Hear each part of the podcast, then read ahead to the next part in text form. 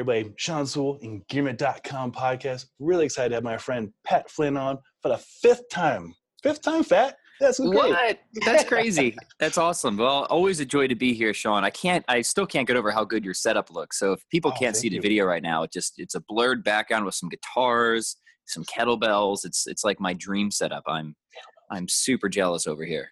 Oh, thanks, Pat. It's actually, you know what, this is kind of a fun topic to talk about. As more and more of us, well, probably most all of us, are using Zoom and FaceTime and Duo and all these ways to talk and communicate, whether with friends and family or for service providing like what you do, this is totally doable. This setup, just a capture card, because a lot of webcams are out of stock, as people are finding out. Capture cards, like $80, using a mirrorless camera, and you get this kind of output. Also helps to have a great wife who's very creative artistically to help lay this stuff out in the background.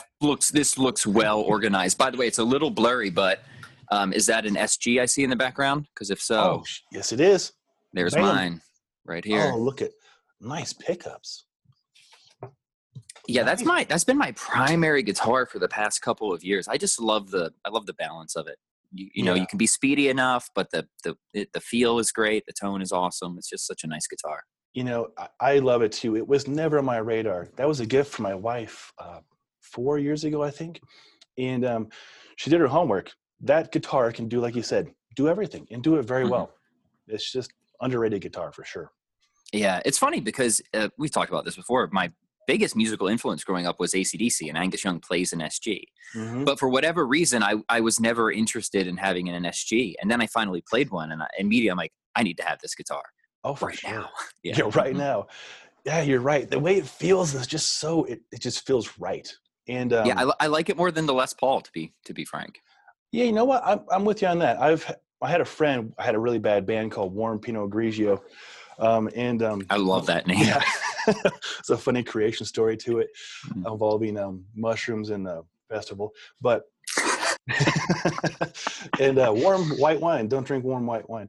But he was a collector of classic guitars. So he had Telecasters, Stratocasters, Jaguars, Les Pauls, the BB King one. You know, the bigger one. All the guitars, and the Les Paul is a fantastic guitar. But it's really heavy. By the way, interesting side fact maybe for some listeners is I live in Waukesha County, which is his hometown. We have a Les Paul museum 7.5 minutes from my house maybe. So amazing. What's it like there? I mean, like, just a bunch of Les Paul guitars and the history of him?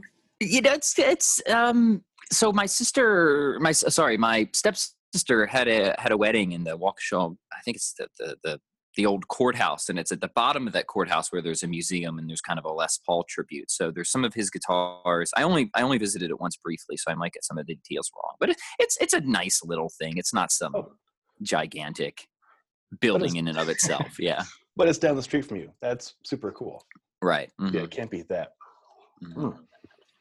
So, we have a lot to cover, a lot of fun stuff. As always, it's super easy to talk with you. And, like before, when I push record, obviously the last 3 months haven't been driving a lot. Here in Denver, we had a 10-mile bubble restriction, and we did my best to stay within it.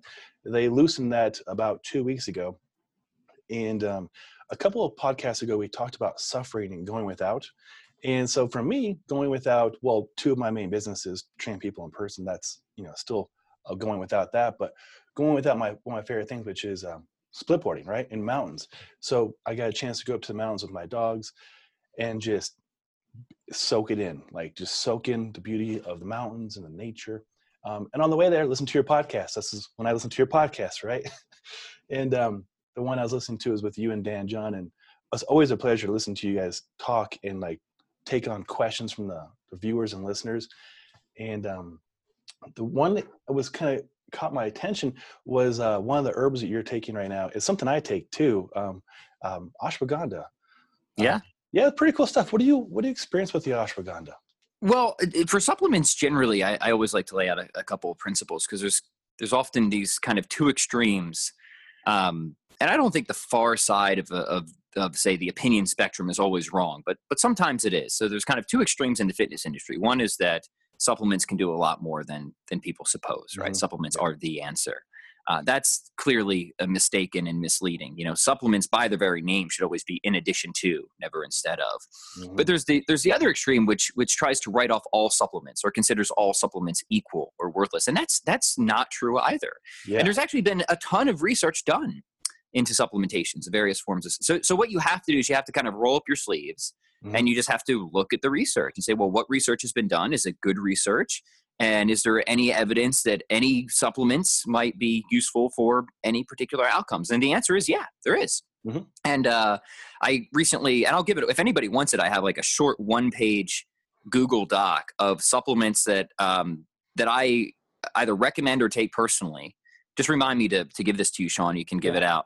And links to the research. So links to the actual studies that have been done. And I hold a pretty high standard for the studies that I'll admit, but ashwagandha is one of those. And there's been a lot of high quality research on ashwagandha. It's an adaptogenic herb. So mm-hmm. it's an herb that helps your body essentially better cope with and deal with the negative effects of stress. So it's not a magic thing by any means, but there has been good research to show that this can help with anxiety, especially quite effective for anxiety and stress. There's some marginal evidence that it might have a positive effect for testosterone, but I think that might be kind of more of an indirect. I have a speculation that might be more indirect for its effects on stress generally. Yep. And same thing with weight loss, right? Is that some of these supplements, they aren't like fat burning supplements, but if you get your stress down, if you start sleeping better and you're worrying less, chances are you'll have an easier time with your workout and diet routine. So there's kind of an indirect effect mm-hmm. there as well. So yeah, I know I'm a fan. It seems like, you know, this is a healthy, sustainable supplement. There's tons of positives, virtually zero drawbacks. As with any mm-hmm. supplement, you got to watch for, you know, contraindications with certain medications. So just mm-hmm. keep that in mind, you know, run it by your doctor, all the basics, but the research on this one's really good. So if people are feeling stressed, anxious, neurotic, obsessive, compulsive, and you're doing, you know, you're focusing on the lifestyle at large, this is something I think is definitely worth considering. I like your take, and that well stated too. I've been taking ashwagandha from different companies off and on for a few years for that reason, for stress management, like we talked about in previous episodes. We both have anxiety and we do our best to accept that and manage it. Serendipitously, back in February, I had the creator of HANA One supplements on the show, and his name is Joel Einhorn, and he was in Europe and sustained a pretty bad bicycle accident, and he got an Indian doctor, Ayurvedic doctor, and he recovered, and in process of recovering, learned about ashwagandha and turmeric and a bunch of other adaptogens, and mm-hmm. so he hooked me up like a half-year supply of it. So I've got some good quality stuff over here, and it's kind of fun to test it out and see what you do feel. And I just put a teaspoon, about a teaspoon in my coffee in the morning, and mm-hmm. nice and calm. Yeah. It's so what do I use? I switch back and forth between brands. Gaia herbs, they seem to be pretty decent. Yeah. Mm-hmm. And then I have one right now I'm taking that's a probiotic that has ashwagandha in it. Interesting. It's called Mood Probiotic. So yeah, people might want to check that out, and I like it. Sweet. What's the company? It might be Garden of Life, or yeah, I think it might be Garden of Life. Yeah. Mm-hmm. Yeah, they're, like you said, you know, supplements are a supplement, and I have taken a lot of supplements, and I've reviewed a lot of supplements. You know, some really do improve. You know, they do. Right, help. And you know, there's some where the research hasn't there isn't a ton of research, but you know, maybe there's enough, and I think that there's room for responsible kind of self-experimentation there as well, right? So I'll give you an example. One that has a decent amount, I think, of support in the research, but it's not like as strong as ashwagandha, is bacopa. You know bacopa? Yes. Yep. But that's one, when I take that personally, I definitely notice a difference. Mm-hmm. When I take that one. So that's one where I was looking, I'm like, okay, it seems like there might be enough to suggest that this might be beneficial. And I started taking, and some realize people with adaptogen, sometimes it takes a little bit of time before you really notice. Some people have told me that they feel better like almost instantly, and that's awesome. For me, there's usually, you know, I don't know how long it is exactly, but it's more of a cumulative effect for me. Mm-hmm. I would second that for sure. I think in our American culture, we're used to instant reaction. Like, we want it now. Whereas you will like this, actually, when I was in the strong endurance seminar, the very first one when Pavel was teaching it, And you have like, you know, a lot of our mentors and colleagues there. And he did touch on the Russian way of supplementation, adaptogens, stuff like that, as opposed to like the Western way of like stimulants and stuff like that. And from his research, what he's read, and obviously he's Pavel, so, you know, he's done his homework, better results, more sustained, more consistent with the more, how to say, peaceful, the more organic approach to it, as opposed to the quick fix. Yeah, I can definitely see why that would be the case. And look, I'm holding my coffee here, so I do love my my stimulants. I moderate it though. I rarely go more than 2 cups of coffee. I just can't. I won't function if I have too much of it. Right. But it's one of those things where it helps to kind of knit you back together. And there will be many, I think, indirect effects, such as your sleep quality will improve. And once that happens, I mean, everything else is better off at that point. So what are my three favorites that have worked really well for me in the stress department? Ashwagandha, rhodiola, that would be the other one. Oh yeah. Good call. And bacopa. Those would be my 3 adaptogens that for Pat Flynn, I know some people have, had, you know, awesome results from other ones that I've kind of cycled in, but you know, no noticeable difference. I don't want to write those off. I'm saying for me on the stress and anxiety, it's been those 3. Nice. I can second you on those. Those are all fantastic ones. And then as far as like minerals, which I think get overlooked, I take a thing called, or a supplement called Calm at night. Yeah, like the magnesium one. Yeah. Mm-hmm. Oh, I love it. It's like effervescent. Again, with magnesium, ease into it. Too much magnesium. That can have a cleansing effect. Too much cleansing. Yeah. So it's definitely get some and ease into it. But that and zinc usually at the same time. Sometimes I'll just take ZMA, just get both. Yes. And that's kind of a fun supplement. One of the unique, I don't say off-label or side effects, is like very lucid dreams. Ever experienced that with the ZMA? Yeah, that's one of the more interesting things of supplementation, is to see how it affects your dreaming. Yeah. Sometimes quite profoundly and in interesting ways. Yeah, I took my ZMA last night, and I had the same dream like 4 or 5 times this morning, where I kept going in to change the outcome to an outcome I liked. Yeah. Do you ever have the one where you know you're dreaming? Oh yeah, yeah. All the time, right? Like, I'm dreaming, and I can sometimes wake myself up. Right. Mm-hmm. It's true. I think that's when I'm in a good place mentally and emotionally, I can acquire those kinds of dreams more frequently. Mm-hmm. You know, if I'm more stressed out or not taking care of myself, I don't feel like I have as good a quality dreams, or I don't recall the dreams as much. Right. One way you can know you're dreaming is you won't be able to read. Oh, I did not realize that. Try, next time you're dreaming, try reading something. Cool. That's good. I didn't know that. You know, I'm pretty sure I got that from the original Batman animated series. Classic. There's an episode, I forget all the details, where somebody put him into a deep sleep, and eventually he figures out that he's dreaming, because I think 2 things. He couldn't read the newspaper was one of the things. And that's true. That's actually true. Like, for whatever reason, whatever part of the brain you're using in sleep, you can't read in your dream. So that's kind of a litmus test, right? If you're kind of like in this Cartesian, I don't know what's real or not, you know, kind of uber skeptical mode, you can at least apply that and see. Mm-hmm. Mm-hmm. Oh, that's cool. You got all the cool tips, Pat. I always have like notes, like those 90s notes. Cartoons come in handy every now and then. They do. I actually went back and watched the Batmans back-to-back a few months ago. That was very enjoyable. Very good. Yeah, the 1989, it's not to hijack the conversation in a pointless direction, but this stuff fascinates me. Will always be my favorite, because I mostly grew up with those, you know, Batman Returns. Oh, sure. Michael Keaton. Yeah, the Michael Keaton. The Dark Knight trilogy is fantastic. I think they are objectively probably the best Batman movies. I have to say, though, I didn't hate Batman vs. Superman like everybody else did. I liked that. Yeah, that was great. Yeah. Mm-hmm. Yeah, it was just good old-fashioned, you know, romping good time. Yeah. No, I think the DC ones were actually underrated again. Like, Wonder Woman was fantastic. Aquaman, very entertaining. Yeah.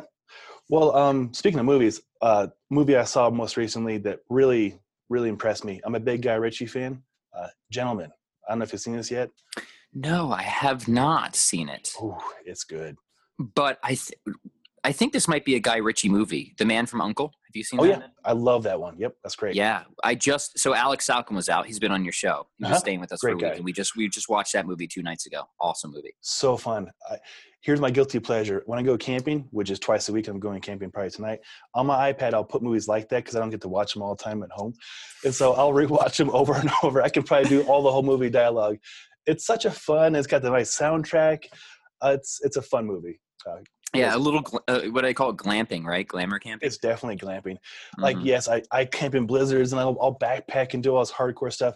But most of the time, my excuse is to go shoot product videos, wear our dogs out, play some guitar, have an adult beverage or two, and enjoy the outdoors. You know? Yeah, I love it, man. That's I can get on board with that kind of camping. It's so fun, and you meet more interesting people too. Like, so I was up at a spot 2 nights ago camping. And I have my Roof Nest tent, which is like on top of my 4Runner. It pops up. And again, it's glamping. I have 2 like 4-season tents in the truck that I will use. But, you know, just easy camping. And this couple from Florida rolls up, and they were like just so enamored by it. So I gave them the walk-through tour. And then they went out and picked one up from Roof Nest, which is here in Boulder, Colorado. So just little connections here and there. And, you know, it's just cool to connect people to the right things so they can enjoy the outdoors more with their families.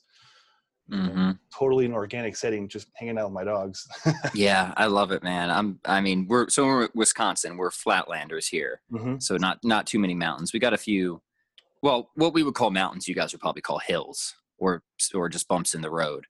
But it's beautiful territory. We've been getting outside, hiking a little bit more, so it's nice. Yeah, it's all good. I love the Midwest. I really do.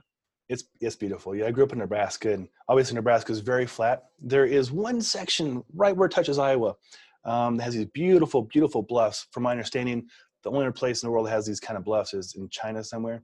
Not been, really? Can verify. But yeah, it's really beautiful. Alex knows all about it. Fontanelle Forest. It's really pretty. Other than that, Nebraska's real flat.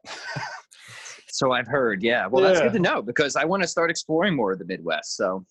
Omaha's a good town, especially if you go visit Alex out there. It's worth it. That's exactly the plan. Yeah, we figure we don't have any other summer plans, so we might as well just start driving around the country. I'm with you on that, for sure. If it is open, Omaha Zoo, Henry Dorley Zoo, is worth checking out. It's funny because Alex has said that this is like the best zoo in America, and I believe him. It's funny because states will have things that are unique to them that really are kind of the best thing. So in Milwaukee, we have Summerfest. I don't know if you've heard of Summerfest. Not yet. Well, so here's a classic example where I have to try and explain to people like, no, trust me, believe me. Wisconsin actually has the world's biggest music festival every single year. And nobody like Wisconsin. No, seriously, it's a 2-week long music festival. There's major headliners every single night and a bunch of like, B, C level bands that maybe were A level bands in years past. People like Alice Cooper, for example, or Deep Purple, and they're on kind of like the sub stages. Wow. And it's right on Lake Michigan, and there's tons of different stages. So there's country stages, rock stages, all the different genres of music, all kinds of. It's all sponsored by the beer companies, of course. So they bust people in, and it is legitimately the world's largest music festival that nobody's ever heard about every year in Wisconsin. I didn't know that. Not this year, obviously, with everything going on, it's all been canceled, but yeah, normally. Wow. Well, I'll put that in the calendar for next summer. We come on up, man. I'll have to take you down. Yeah, maybe we'll start a really bad band. Like the last festival I went to was Mile High Music Festival. And like I said, had some, adult mushrooms and formed a band later that night after watching Steve Miller and Jack Johnson perform together. Right. Yeah. I'm pretty sure Steve Miller's been at Summerfest a number of times. There was always those bands that played every single, like Tom Petty was there every single year until he passed away. He was always a headliner. Cool. Just people like that. Yeah. Oh yeah. We'll come up there and check it out. Well, I learned something kind of interesting too. I was hanging out playing Mexican Train with my in-laws, and my stepfather-in-law was a big fan of classic rock, which I am too. And he mentioned that Woodstock took place during not a pandemic, but an epidemic, like one level below what we're currently in. I heard that. I did not know that either, but I did see that going around recently. Yeah, very interesting. So I went and purchased the Woodstock movie, which is actually really good. It's like 3 hours long. It's a documentary, and it's beautifully shot. It's like like a Francis Ford Coppola style shot. It's really cool. All yeah. right. Well, I will put that on the list then, Sean. Thank you. We're checking out for sure.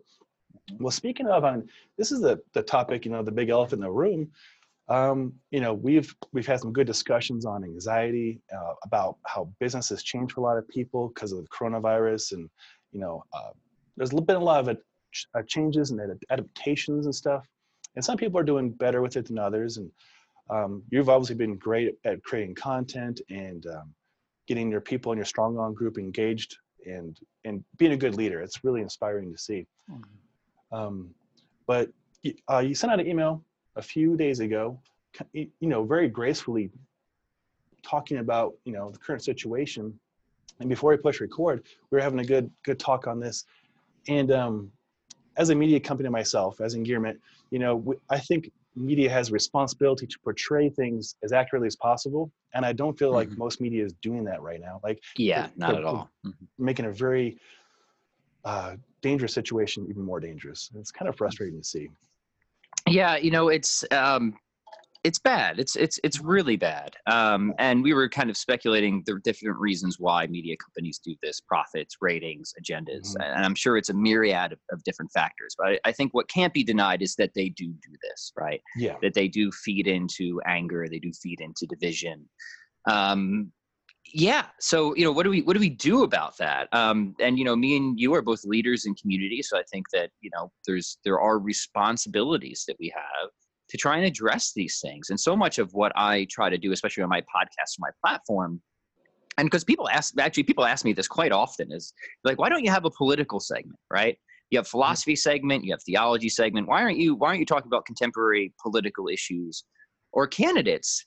And, maybe I'm wrong about this, Sean. I'd actually, be curious to get your feelings on this because it's kind of one of the first times I address this directly, mm-hmm. is that the core of my mission and the core of my brand, and I do this as much in philosophy and theology, and philosophy is my more formal academic background, right? Fitness is just mm-hmm. a very seriously studied hobby. People sometimes just assume that my degrees are in fitness. They're not. My degrees are in economics and philosophy. My position has been, one, I don't want to create unnecessary barriers to entry to what I feel are matters that are essential for human flourishing, matters of philosophy and theology, and that can be long-lasting and transformative. And as soon as you bring up a contemporary political topic or candidate, everybody brings in their prejudices and their preconceptions and their motivated reasoning, and it's immediately divisive, and people will immediately have a different perspective on everything else that follows from that. Mm-hmm. And I'm a highly political person in my private life, but in my public life, I try to remain as apolitical as possible so I can focus on the fundamental principles in philosophy. That would be metaphysics and ethical reasoning, in the sense that if you can get these right, my hope, and maybe it's a naive hope, maybe it is naive, is that you can then figure everything else out downstream for the most part. Maybe you need some help with some specific issues. Everybody does. But I take the same general approach with fitness as well. I'm not always constantly critiquing any new particular fad or trend that comes up. Mm-hmm. It's principles, fundamentals. What do we know as our starting points? And then how can we think straight to make the best decisions downstream? And again, my hope, maybe it's naive or not, is that by focusing on these sort of core fundamental principles, not spending as much time at the tip of the iceberg, but at the bottom of it, mm-hmm. I find that it can be much more unifying because my audience is incredibly politically diverse. I got so many email responses to that from all over the political spectrum. And I had incredible yesterday was just spent just having political conversations with people, very productive, very charitable. Oh, good. So that was, in fact, extremely, I had one or two, enraged people, but I get enraged people no matter what I talk about. I hear you on that. But the vast majority was people saying how much they appreciated that email, and whether they agreed with everything or not, fruitful conversation was had. And the other funny thing, I'll just mention this in passing, was that almost alternately in emails, somebody said, you might be far more conservative than I, or you might be far more liberal than I. Mm-hmm. So like they were alternating. One person said I'm too conservative, another person says I'm too liberal. So, so I'm like, I don't know if that means I'm doing something right or I'm being like too balanced or what, but that was just kind of an interesting thing. So that's my general stance on why I don't focus on contemporary political topics or candidates, not because I don't think they're important, but because they're often fleeting in a way that the deeper fundamental principles are not. And you can't make sense of the superficial issues if you don't have a grasp of the fundamentals first. Well, that was great. Yeah, I dig that. Yeah, that was really well put. Like you, you know, I have my own personal beliefs, and I don't think it benefits anybody, myself included, to go out there and try and persuade people to see my point of view on politics or religion or whatever. So I don't post about it. Not that I don't think about it, like you said. Definitely we talk about it, you know, it's very important stuff. But I don't feel that my businesses are in a place that would benefit, you know, coming at an angle, you know. So I think what you wrote was fantastic in the email. It was just, you know, yes, it's obviously thinking about it, but, you know, here's, you know, my take on it. And basically it comes down to we're all in this together, maybe not the same boat, but on the same storm or whatever together. We're all doing our best to show compassion and love and be curious about each other and try and see other points of view. And like you said, the moment you come, my perception at least, the moment you come at a situation with like a black and white or yes or no kind of response, it turns a lot of people off. It turns me off. You know? Well, you'll certainly create, like I could take a political stance on anything, and I actually don't think it would necessarily hurt my business. And in fact, there's often direct marketing advice that people will give us, say like, no, make your business highly political because it will more enthuse a certain type of audience, right? So people, I have no doubt that certain business owners do it for pure profit reasons, right? Pure profit reasons. Yeah. That's it. So, you know, don't always be so quick to think that these political brands are necessarily on either side or necessarily as virtuous as they often pretend to be with their slogans. Some might be, don't get me wrong. Some very well might be. But yeah, for me, so that email was about everything that's been going on recently, but especially the rioting, right? And whether rioting is morally justified. And you know, so my background in philosophy is predominantly metaphysics, but also ethics. And philosophy, I think the best definition of philosophy is just thinking really hard about things. That's what philosophy ultimately is. It's a love of wisdom is the classic definition. And the method of philosophy is one of discovering and making important distinctions that really make a difference.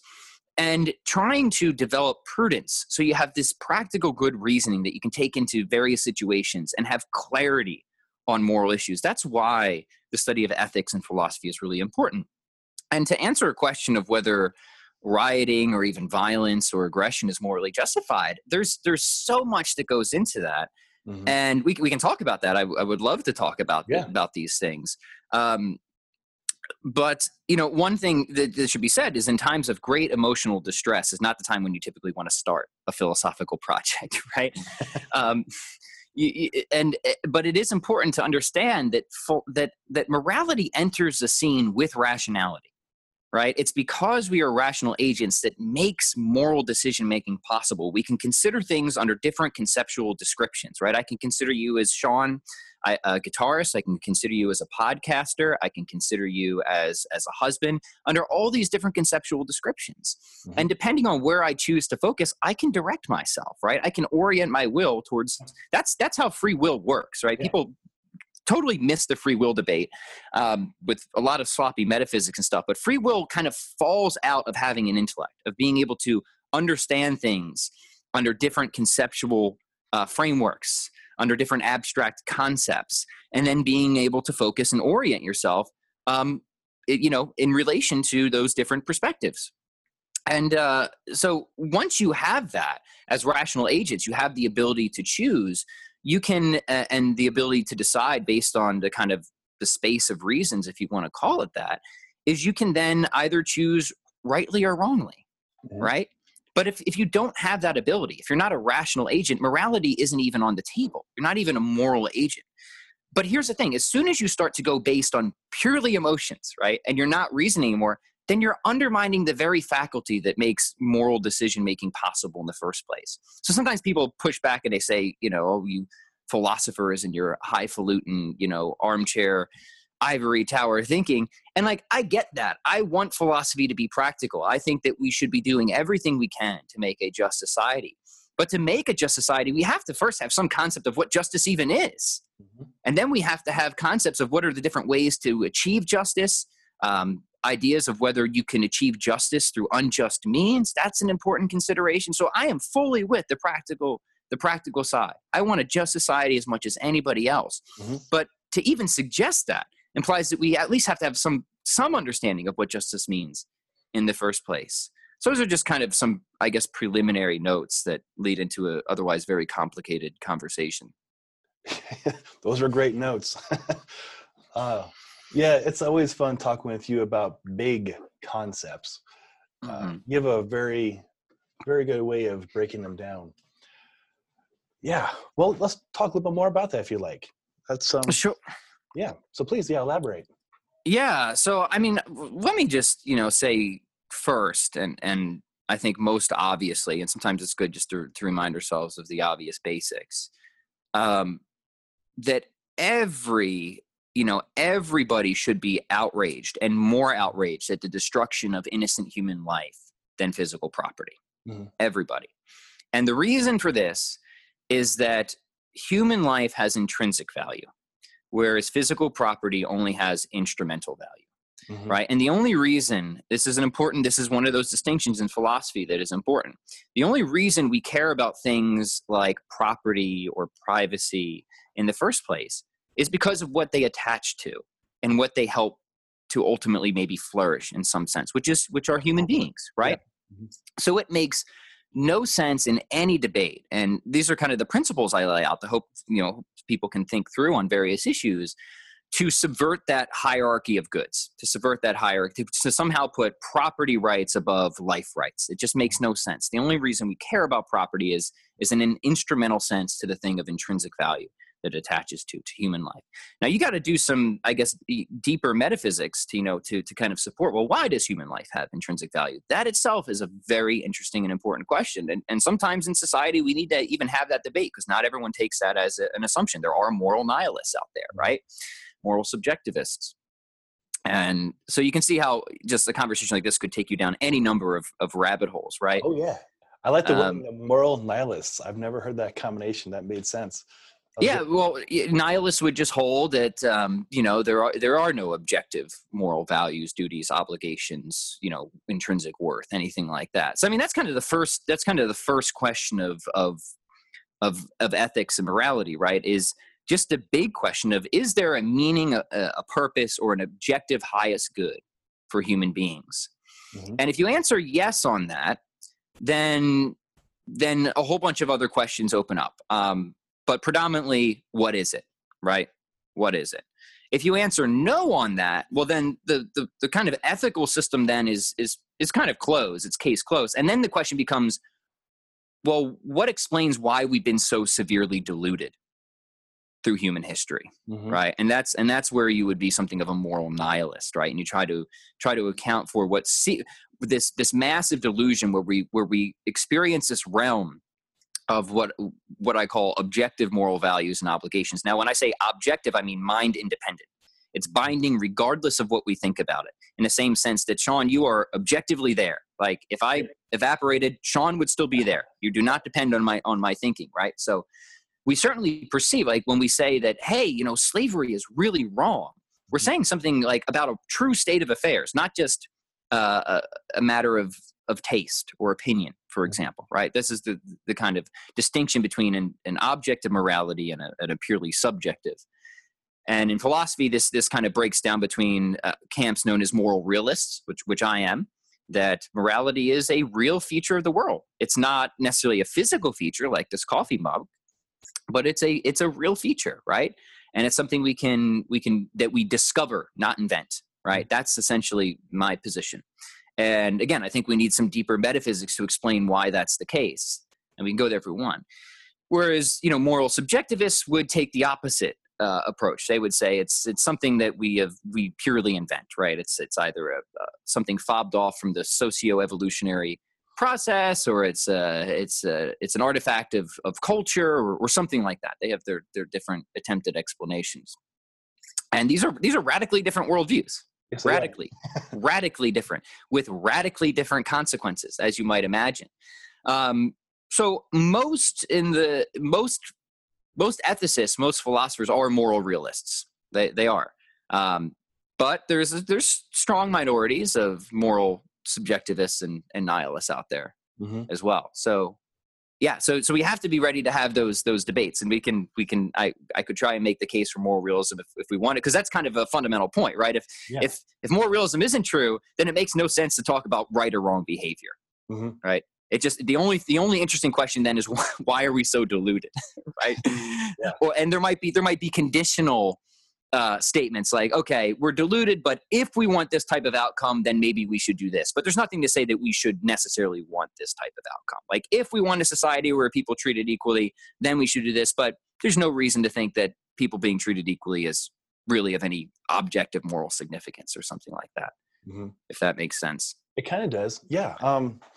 I'm going to add on something you said a couple minutes ago about material.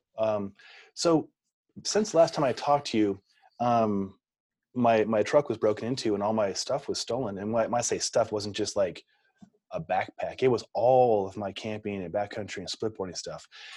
And, a lot of, I mentioned that, and a lot of people reached out, "Are you okay?" I'm like, yeah, I'm totally fine. The only thing I'm bummed about is the memory cards and the cameras, because those have visual memories I can't replace. Everything else is just stuff. And, we have our insurance, and insurance came through. I replaced most of the stuff. It's great. Yeah. But the other thing I was going to say is that even though people should be more upset about the destruction of innocent human life, that doesn't mean they shouldn't be not upset about the destruction of people's, or the theft of people's property. Right. And especially the destruction of people's livelihoods. So my ultimate position in that email was that you don't repay injustice with injustice. Yeah, exactly. And that, and this is a basic principle of moral reasoning. It undermines the very concept of justice to begin with, which is giving to someone what they are owed. Justice has to do with deserts. And so, yeah, there's an asymmetry there. Some things are more morally significant and important than others. But we can consistently say that while people should be more upset about the destruction of innocent life, people can be and still should be upset when other innocent parties are being actively harmed under the false flag of justice. 100% agree. I mean, my heart goes out to all the small businesses who are already struggling so much, and then now their storefront's bashed in. That's horrible. I mean, nobody benefits in that situation, and it's very painful to see that. Because it is. And many of these people are the local community owners. I mean, so many of them have spoken out. Let me make a clear distinction that the rioters are not protesters, and the protesters are not necessarily rioters, right? And I think one of the other issues of the rioting, aside from, so first off, let me be clear that I don't think that violence and aggression are per se immoral. And so what I tried to highlight in the email. Rather, it's the object of violence and aggression that is the relevant moral issue. Is the object of the violence and aggression an innocent party? Because then if so, whatever theory of like a just war that you hold to, one of the principles of any just war is that you do not inflict harm onto innocents, right? So I do think there are instances when violence, aggression, or force can be merited, but it has to have a proper object, and it has to have a proportionate response, and so on and so forth. So I'm not an extreme pacifist, don't get me wrong. But many of these people who are now not just losing, and people are saying things about insurance. I don't know about you, Sean, but my business, I had to like pay extra to get insurance that would cover anything like this. And I opted out of it because I didn't expect that my business would. So I think it's foolish to assume that insurance is just going to step in for any of these businesses. But but now it's gone past the point of just the property. Now actual people are being harmed, killed in these riots, innocent people. So now we are back to the destruction of innocent life. This wasn't the case a couple of days ago, but now we're getting a real body count of innocent people. And that's grievously unjust. And especially for somebody like George Floyd, who my understanding was somebody who was not only a Christian, but whose I think now brother and wife have strongly spoken out and say this would have devastated him. This is no way to honor his legacy and demand justice for him. Right. So not only is it unjust in principle what we're seeing going on, but it's but I think it's also taking away from something that is important, that does demand justice. And there's a hijacking going on here. And, you know, I think most people that I talked to could see that, but it is difficult to see because emotions are really hot. But this is kind of to the point I was talking about before, is emotions aren't what guides morality. It's reasoning. Sometimes we have to squint hard and think about this. And the thing that I'm kind of pushing back against is kind of a modern assumption of consequentialism or utilitarianism, where, you know, the cliche is sometimes we just need to break a few eggs to make an omelet. And this is, I think, immoral and irrational thinking, and taken to its logical terminus could be used to justify any horrible thing, and has been, including the death of George Floyd. I mean, imagine if somebody said, you know what, structural change is so needed that maybe George Floyd's death was that necessary broken egg that we needed. And nobody wants to agree with that. But once you let the utilitarian horse out of the barn, there's no principled way to bring it back in again. If we care about justice, we have to care about justice full stop. And we need an appropriate idea of what justice is before we can even have these conversations. And they're hard conversations. Yeah. I don't deny that they're hard conversations, but they're important conversations. They are, and I'm glad we're having this open dialogue. A lot of people steer clear of it, you know, or they take a predetermined path and just copy and paste. So it's nice to have real discussion about this kind of stuff. Yeah, no, I agree. And, you know, it's easy to voice and vent outrage on social media. And I'm not saying that outrage isn't merited. I think outrage is often merited. I think if there's certain situations don't make you angry, then there's a moral problem, right? But if you're letting those passions overrule the right rational moral decision-making, then that itself is a problem.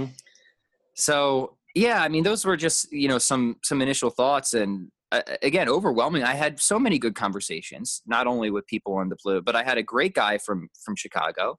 I won't mention his name because I didn't ask to, but he's, you know, African-American business owner, and he can't believe what's going on.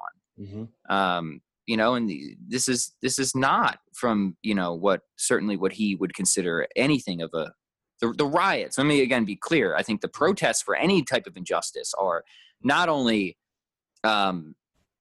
not only morally justified, but often required and often needed. Yeah, I'm all for peaceful protests. In fact, I'll add to this: our police chief for Denver joined in the protest like 2 days ago. Not the riot, of course, the protest. The right way to do it. Show solidarity. Same here in Waukesha. We had a beautiful coming together of the local police precincts and the protesters, not just marching together, but praying together, and like this awesome bonding and unity. So there is really good stuff. It's not being again, we talk about the media. It's not really being highlighted by the media at all. Yeah. But there's actually really good stuff coming out, and I can offer nothing but my full support and endorsement of that.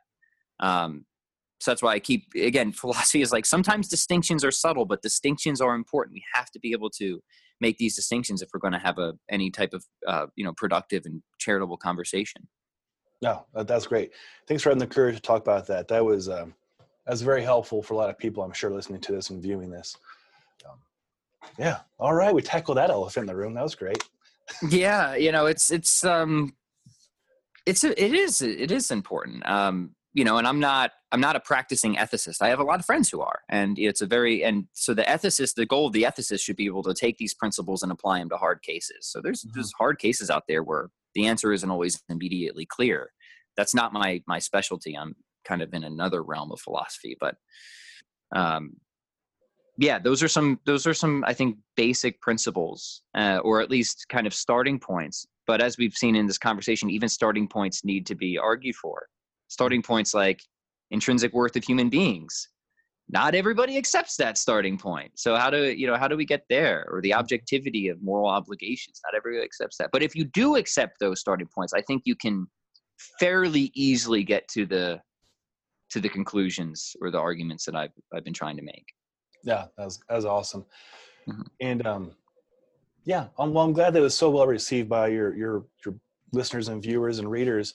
It was a great email. I mean, I read it. I'm like, I gotta drop Pat a line and tell him how great that was. So thank you. I appreciate it. So what else you cooking up over there? I know you have a lot going on with Strong On. Anything you want to mention? Yeah, what's going on with Strong On right now? Just, trying to keep people as, fit, productive, and feeling good as possible in these exceedingly difficult times. They are exceedingly difficult times, aren't they? So trying to provide that community, that support, that encouragement. So, what do we got? We just kind of wrapped up a challenge. It was a good one for Strong On. So we do kind of like 4 different quarterly challenges a year, each kind of with a different focus or emphasis. Sometimes we have a kind of strength focused challenge. Other times it might be more conditioning based or mobility based. And, right now, I just had a conversation with Dan John, and we're kind of coming up with a kind of like a mini program. This will be free for anybody who wants it. Of just, how do I describe it? We just talked about it on the last podcast. We didn't really come up with a name with it yet. Kind of like a general physical preparedness program, and it's kind of a cool structure. If anybody's interested, I'll kind of give the basic highlight. With an emphasis on body composition and general health and strength and stuff like that. So you're not going to be like an professional Olympic lifter or bodybuilder, but I think you'll be able to check a lot of boxes. And, kind of coming from this perspective of minimalism, what's going to give us a high return, without, too significant of an investment. And, we were kind of sketching this out on the last conversation I had with him, and we're both kind of fans of, at least having 1 or 2 days where you kind of train on the intensity extremes. And what we mean by the intensity extremes are something like a heavy, sweaty complex, something like that, right? So maybe you're doing it with kettlebells or barbells. You take some of the big fundamental movements, you move a good amount of weight, you string some exercises back to back, you're tiring multiple muscle groups and energy systems simultaneously. You get a lot of systemic fatigue, but a good amount of strength work is, and some hypertrophy as well. So you hit that. Maybe for 15 to 20 minutes, you get a good session in there, but then you attach that to the other end of the intensity spectrum, which is a sort of extended, lower intensity endurance effort, something like a brisk walk or rucking, hiking, something like that. And that's a really, I think, potent combination for a lot of stuff, certainly strength, body composition, and it just feels good too. Yeah.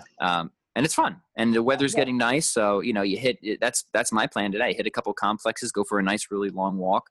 Oh, I love it.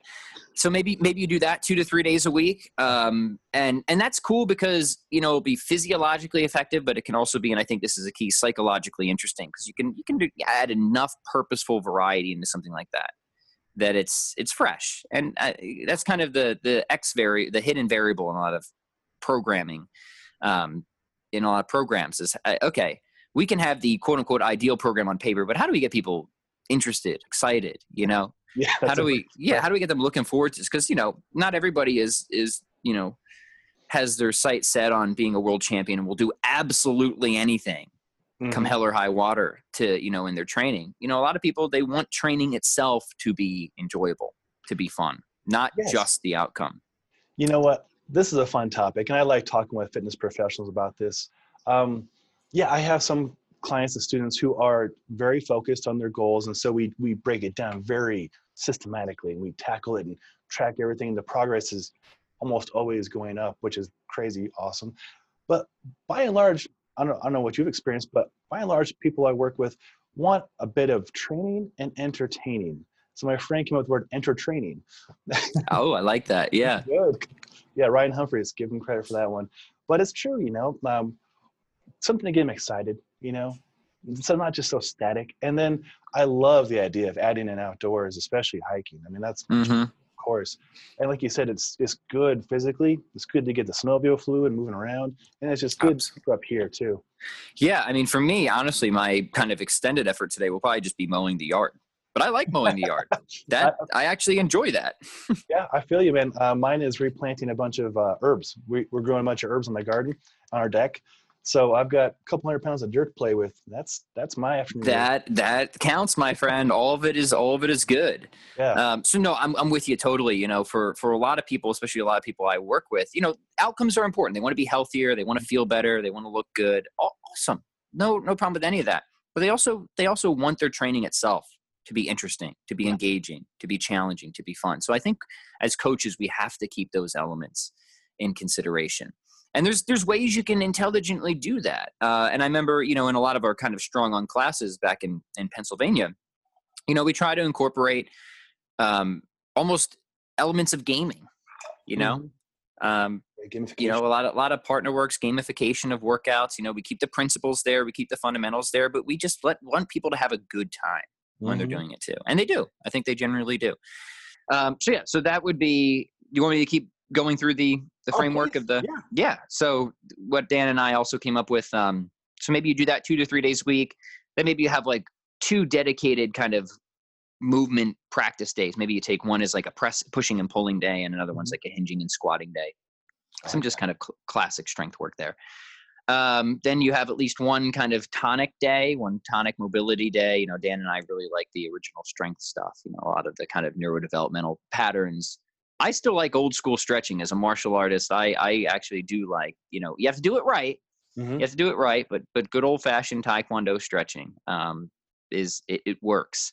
Now I also want to emphasize that the kind of mobility work, the tonic work, we want to do that all the time, but I think it's worth having at least one day where we really emphasize that.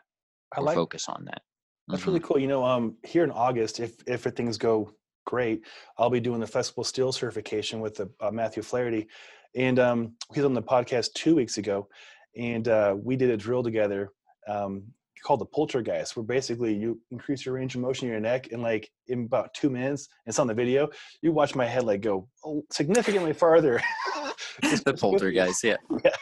So I'm with you.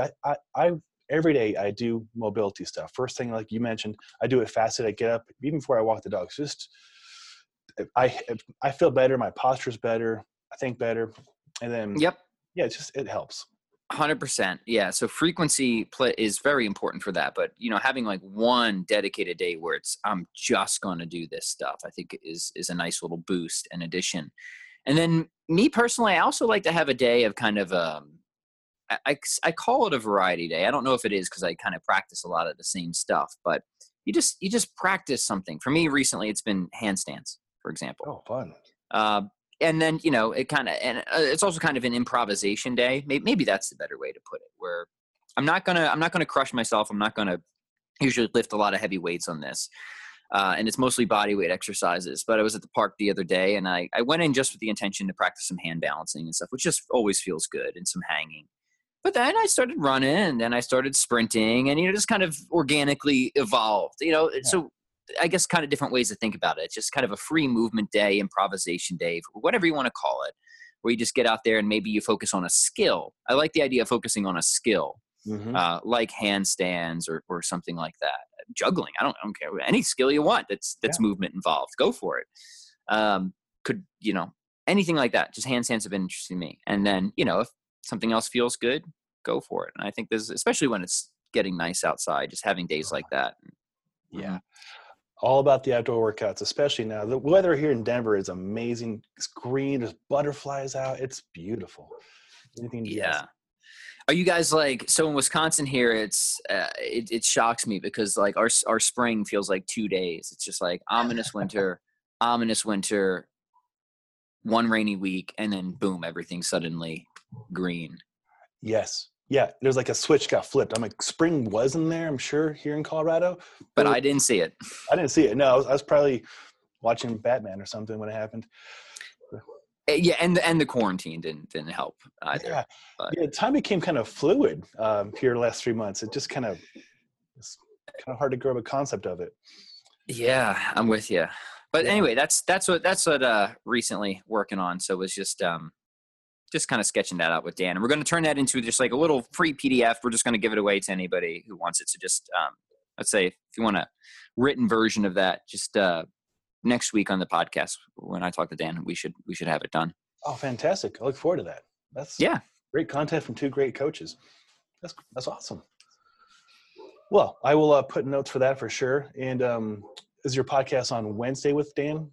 Indeed. Yeah, usually we record on Tuesdays, and I typically pop it up on Wednesday. Sometimes I get it up the day of, depending if we get it done early enough or not. Gotcha. Yeah, podcasts aren't easy to edit and put up, as we've talked about. No, they're a lot more work than I think a lot of people may assume. But they're also great fun, and so you know, I encourage people, if you're thinking about it, because I was somebody who, I started my podcast because of my latest book, How to Be Better at Almost Everything. I started it because I wanted to interview people I thought were generalists and kind of have a sounding board of ideas. Mm-hmm. And it was really just for the book. But then I really fell in love with it. I'm like, I actually like this. And it gives me an excuse to talk to people I find really interesting. And then, you know, it grew on its own, and now it's just its own thing. But I didn't intend for it to be. How funny. I like that. It's organic. It just evolved. Yeah. Yeah. Like you, I didn't intend to have a podcast, but I realized within Gearman, we get to interview a lot of companies like Patagonia. Like, check this out. This just came in the mail, and my wife colored it in. It's a box full of food. We got in here like smoked mussels and kamut. You ever heard of kamut? It's like a grain. Yes, I have. Yeah. Mm-hmm. It's really tasty. Mm-hmm. Yeah. So anyways, well, we get to work with these companies and record the conversations usually via video. And I was like, well, that's a podcast basically, right? Right. Just put it up. And then, like you said, like, it's so fun to reach out to people like you and like pick your brain and just have a nice dialogue. And it was really meaningful. Like, actually, when I was up camping the other night, there's only two other couples the whole night. And one of them mentioned listening to a podcast of you and I. And I was like, what kind of small world is this? This is great, right? That's awesome. Yeah, and they enjoyed it, and it helped them. And I don't know about you, but as a content creator, I just love to serve and create stuff. And if it benefits somebody and meet that person, really awesome. Oh yeah, it's one of the greatest feelings in the world, especially when you're not expecting it. Mm-hmm. Oh, I'm back. There you are. I was like, oh, you disappeared. No, that's good. No, I mean, it really is kind of a cliche in a sense that, you know, it's better than any of the money. And look, like, I got mortgages to pay. I need to make money too. But no, I can sincerely agree with that. When you see that you have somehow positively impacted, maybe in some cases radically helped transform somebody's life for the better, you sit back, and it's hard not to appreciate that. You know? It is. Yeah, it makes you be thankful for it too. Oh, I love it. It makes it all worthwhile, the time and effort we put in.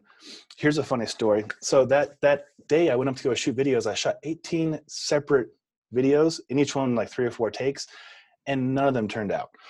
So like the failure level is super high, right?